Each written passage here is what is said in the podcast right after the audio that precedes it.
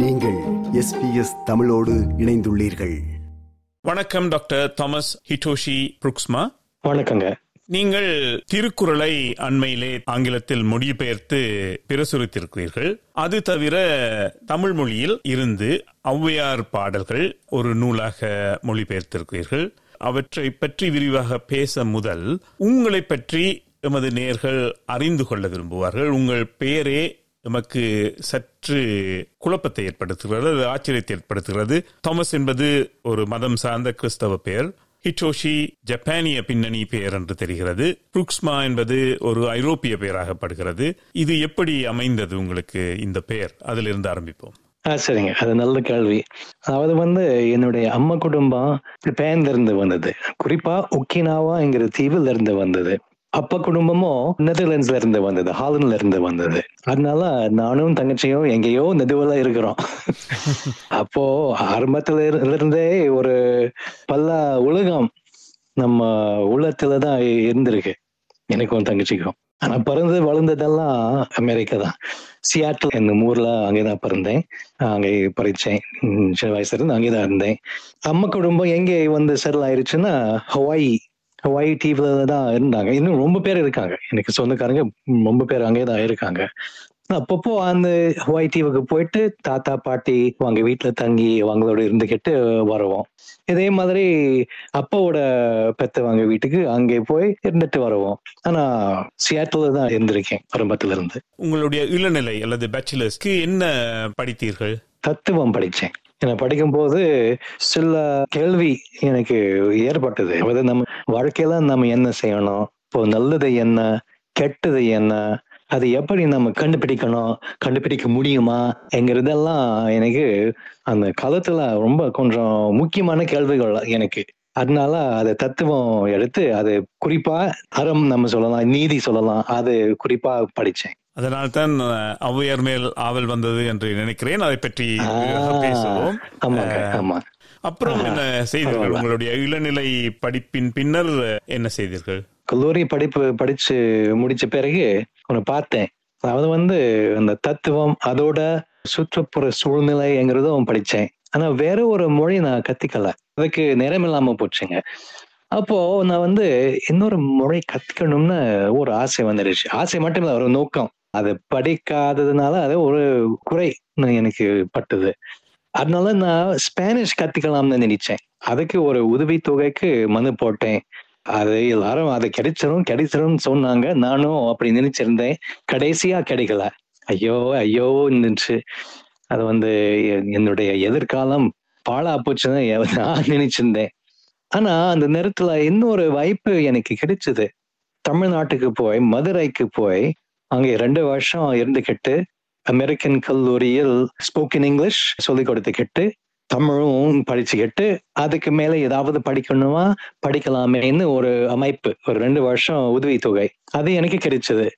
என்னமோ சின்ன வயசுல இருந்தே எனக்கு ஒரு இந்தியா மேல ஒரு அக்கறை, ஒரு விருப்பம். அங்கே போய் படிக்கணும், அங்கே எப்படி இருக்கு நேர்ல பாக்கணும்னு ஒரு ஆசை. அது இந்த ரெண்டு வருஷம் உதவி தொகை கிடைச்சதுல ஒரு நல்லது. அங்கே போயிட்டேன், மதுரைக்கு போயிட்டேன். மதுரையில ஆங்கிலம் வாத்தியாரு, தமிழ் மாணவன். அதுக்கு மேல இன்னொரு ஆசை இருந்துச்சு. அது என்னன்னா ஒரு கிராமத்துல தங்கணும்னு சொல்லி, கிராமிய வாழ்க்கை, கிராமிய பண்பாட்டை நேரில பாக்கணும்னு ஒரு கிராமத்துக்கும் போய் தங்கிட்டேன். அது வந்து ஒரு அருமையான அனுபவம். இதே கிராமத்துல இருந்து நான் பேசுறேன். அந்த கிராமத்துலதான் அங்கே வந்து ஒரு நான் வந்து ஒரு ஒரு ஊர்க்காரன் ஆயிட்டேன். என்னை ஊர்க்காரன் ஆக்கிட்டாங்க இந்த ஊருக்காரங்க. மதுரைக்கு பக்கத்துல என்ன ஊரையாது? இது வந்து மதுரை விமான நிலையம் அருகில் உள்ள வலையப்பட்டி, வலையப்பட்டின்னு சொல்லி ஒரு சின்ன அழகான ஊரு. அங்க வந்து வாடகை வீட்டுல தான் தங்கியிருந்தேன். ஆனா அப்போ அந்த மக்களோட பழகி பழகி நான் வந்து ஒரு வீட்டுல ஒரு மகன் ஆயிட்டேன். அங்க எனக்கு ஒரு தம்பி, அண்ணங்க, அக்கா, மாமா, மாப்பிள்ளை எல்லாரும் இப்போ எனக்கு இருக்காங்க. பெருமையா இருக்கிறது. தம்பி வீட்டுல இருந்துதான் பேசுறேன். சரி, ஒரு கேள்வி ஐயா. ஜப்பானிய அம்மா, டச் அப்பா இருந்தாலும் நீங்கள் வீட்டில் ஆங்கிலம் மட்டும்தான் பேசினீர்களா? ஆமாங்க, ஆங்கிலம் தான் நம்ம பேசிட்டோம். அதாவது வந்து அம்மாவோட அம்மா அப்பா அவங்களுக்குள்ள ஜாப்பனீஸ் பேசிக்குவாங்க, அம்மாவோட பேச மாட்டாங்க. ஏன்னா அது வேர்ல்டு வார் டூ நடந்த பிறகு எல்லாரும் இங்கிலீஷை தான் பேசணும்னு ஒரு ஐதீகம் இருந்துச்சு. அதனால அம்மாவோட இங்கிலீஷை தான் பேசுவாங்க. அம்மா ஜாப்பனீஸ் புரிஞ்சுக்குவாங்க, பேச மாட்டாங்க. நானும் தங்கச்சியும் அவள் சின்ன வயசுல பேச மாட்டோம். தங்கச்சி அதுக்கப்புறம் வந்து நல்லா படிச்சிருக்கா, அது அவளுக்கு நல்லா தெரியும் ஜாப்பனீஸ். எனக்கு மட்டும் கொஞ்சம் லேசா தான் தெரியும். இந்த பேர்ல் ஹார்பர் நடந்தப்புறம் அங்க உள்ள ஜப்பானீஸுக்கு ரொம்ப கஷ்டம் கொடுத்தாங்கன்னு கேள்விப்படுறேன். அப்போ உங்க தாத்தா பாட்டி அவங்க ரொம்ப கஷ்டப்பட்டிருப்பாங்க இல்லையா? உங்களுக்கு அந்த கதைகள் ஏதாவது சொல்லுவாங்களா? அது வந்து அதாவது வெஸ்ட் கோஸ்ட்ல அந்த மக்கள் ரொம்ப அவங்களுக்கு பயங்கரமான ஒரு பாதிப்பு. ஏன்னா அவங்க அந்த இன்டர்ன்மெண்ட் கேம்ப்ஸுக்கு கொண்டு போய் வச்சு விட்டாங்க சிறை மாதிரி. வைத்தீவில அவ்வளவு பாதிப்பு இல்லை இருந்தாலும் அந்த காலத்துல இருந்தே ஒரு அதாவது அந்த காலத்துல ஜாப்பனீஸ் மக்கள் எதிரின்னு சொல்லிப்பட்டாங்க. அதனால அப்போ அந்த இது இருந்துச்சு, அந்த டிஸ்கிரிமினேஷன் அதெல்லாம் இருந்துச்சு. ஆனா பரவாயில்ல, வயல ஒரு தனி பண்பாடு உண்டு. அங்க வந்து எல்லாரும் மூணா இருக்கணும், எப்படின்னாலும் அந்த ஒற்றுமையா இருக்கணும்னு ஒரு பண்பு, ஒரு நல்ல அருமையான குணம். அதனால அங்க பாதிப்பு இருந்தாலும் அவ்வளவா இல்ல. நல்லது. நீங்கள் மதுரையில் இருக்கின்ற அமெரிக்கன் காலேஜில் ஆங்கிலம் கற்றுக் கொடுத்து கொண்டு நீங்கள் தமிழ் கற்றதாக கூறினீர்கள். எந்த வருடத்தில் இதை செய்தீர்கள்? இது வந்து தொண்ணூத்தி எட்டு ஆயிரத்தி தொள்ளாயிரத்தி தொண்ணூத்தி எட்டு ரெண்டாயிரம் கடைசி வரைக்கும் எனக்கு வந்து ரெண்டரை வருஷம் ஆயிடுச்சு. அதோடு முடிஞ்சது. ஆனா அப்போ படிக்கும் போது எனக்கு அந்த தமிழ் மேல ஒரு பற்று ஏற்பட்டது.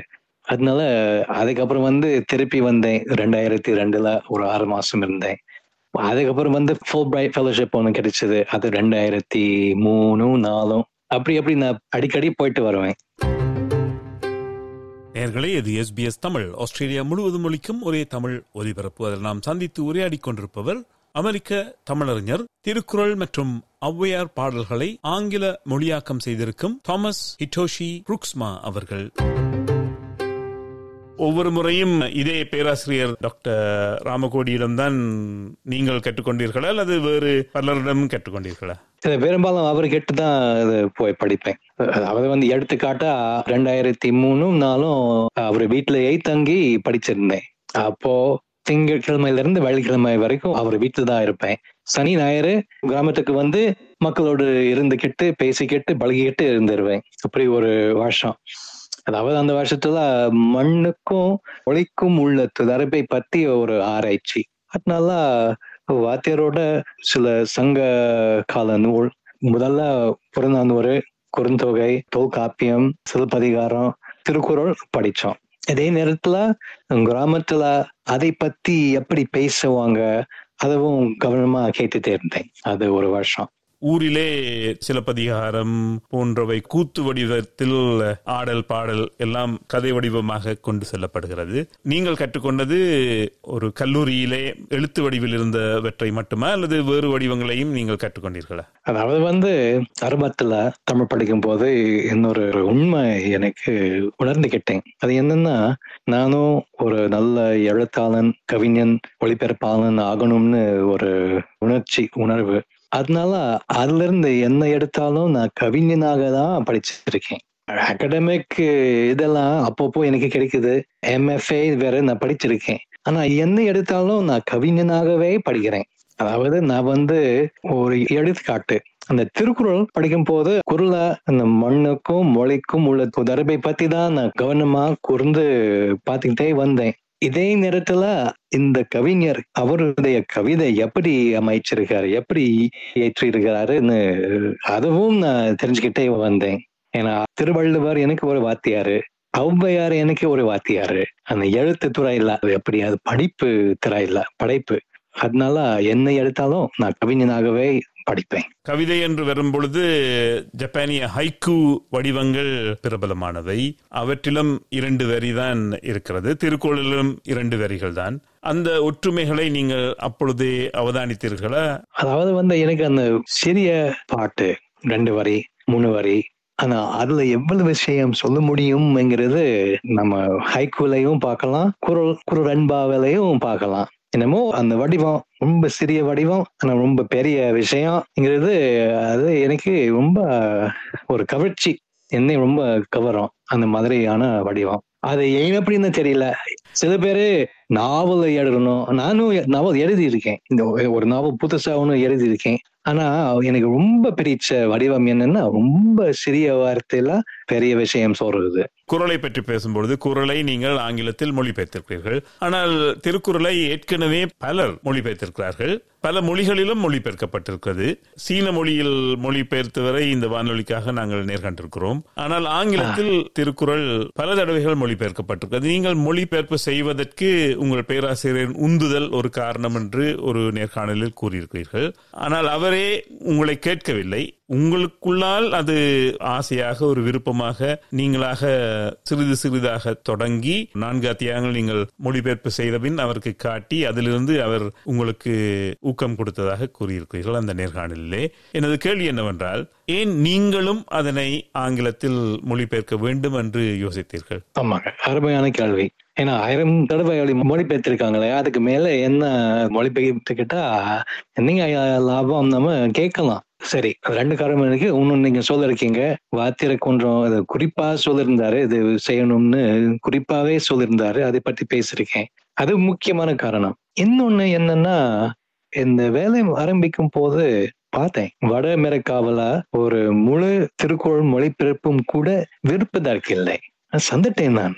அதுக்கு ஈடான ஒரு டாவ் தேஜிங்கோ ரூமி ஏற்றிய கவிதையோ வாங்கணும்னா பத்து பதினஞ்சு மொழிபெயர்ப்பு அப்படியே வரிசையா கிடைக்கும், என்ன எடுத்தாலும் நீங்க படிக்கலாம். அது விருப்பதாக்கி ரொம்ப இருக்கு. ஆனா திருக்குறள் அப்படி இல்லை. இந்தியாவில பல மொழிபெயர்ப்பு இருக்கு, பல வாங்கிட்டு வரலாம், அது ஒன்றும் கஷ்டம் இல்லை. ஏன்னா இங்க வந்து திருக்குறள் என்னது எல்லாருக்கும் தெரிஞ்ச விஷயம். ஆனா வட அமெரிக்காவில அப்படி இல்லை, திருக்குறள் என்னது ரொம்ப பேருக்கு தெரியாதுங்க. அது ஒரு காரணம். என்ன கேட்டீங்கன்னா, முக்கியமான காரணம் என்னன்னா, இது வரைக்கும் திருக்குறள் மொழிபெயர்க்கும் பொழுது குறளின் கருத்தும் கொள்கையும் மட்டும் மொழிபெயர்த்திருக்காங்க. குறளுக்குரிய கவிநயம், ஓசை நயம், இசை நயம், தாளமெல்லாம் விட்டுட்டு அந்த கருத்தும் கொள்கையும் மொழிபெயர்த்திருக்காங்க. அது நல்லதுதான். ஆனா அதை படிக்கும் போது கவிதைக்குரிய அனுபவம் ஏற்படாது. ஏதோ ஒரு கருத்து சொல்லிருக்காரு, ஏதோ ஒரு கொள்கை சொல்லிருக்காரு, சரி அது நம்ம படிக்கலாம். ஆனா திருக்குறள் அதுக்காக நம்ம படிக்கல, அதுவும் ஒரு காரணம். ஆனா அதோட அந்த கவிநயம், ஓசை நயம், இசை நயம், தாளம், அதெல்லாம் சேர்ந்து ஒன்னா சேர்ந்து, அதுதான் முக்கியமான காரணம். அதனால நம்ம வந்து படிக்கிறோம், கேட்கிறோம், சுவைக்கிறோம் திருக்குறளை. அது இருந்தாதான் ஒரு நல்ல, எப்படி எப்படி சொல்லலாம், கருத்தும் கொள்கையும் மட்டும் மொழிபெயர்த்தால் அது வந்து திருக்குறள் மொழிபெயர்ப்பு இல்ல, அது திருக்குறளின் உரை மொழிபெயர்ப்பு, உரை படிக்கிற மாதிரியா இருக்கும். அதுக்கு மேல என்னொன்னு வேணும், திருக்குறள் திருக்குறளாகவே இருக்கணும், இசையோடு, தாளத்தோடு, கவிநயத்தோடு. அப்படிதான் செய்யணும்னு எனக்கு ஒரு நோக்கம், ஒரு குறிக்கோள் வச்சுக்கிட்டேன். ஏன்னா ஒரு கவிதை படிக்கும் போது நமக்கு ஒரு அனுபவம் ஏற்படும், இதே மாதிரியான ஒரு அனுபவம் ஏற்படணும்னு, ஆங்கிலத்திலையும் ஏற்படணும்னு நான் கொஞ்சம் கஷ்டப்பட்டு மொழிபெயர்த்திருக்கேன். அதனால்தான் அந்த மொழிபெயர்ப்பு வந்து நூல் வடிவாக மட்டும் விடாமல் காணொலியாக, வீடியோவாகவும் நீங்கள் வெளியிட்டு இருக்கிறீர்கள். அதுக்கு அதுதான் காரணமா? அதுவும் ஒரு காரணம். ஆமா, அத வந்து கவிதை நம்ம கேட்கணும், வேற மௌனமா அதை படிச்சாலும் அது ஒரு அளவுக்கு நம்ம ரசிக்கலாம். ஆனா அது மேல நம்ம கேட்டாதான், ஓஹோ இது கவிதை தானா, இதுக்கு ஒரு உயிர் இருக்கு, ஒரு கவிழ்ச்சி இருக்கு, அதை கேட்கும் போதுதான் நம்ம நல்லா உணர முடியும். ஆயிரத்தி முன்னூற்றி முப்பது திருக்குறள்களிலே உங்களுக்கு மிகவும் பிடித்த திருக்குறள் என்று எதை சொல்வீர்கள்? எத்தனையோ இருக்குங்க.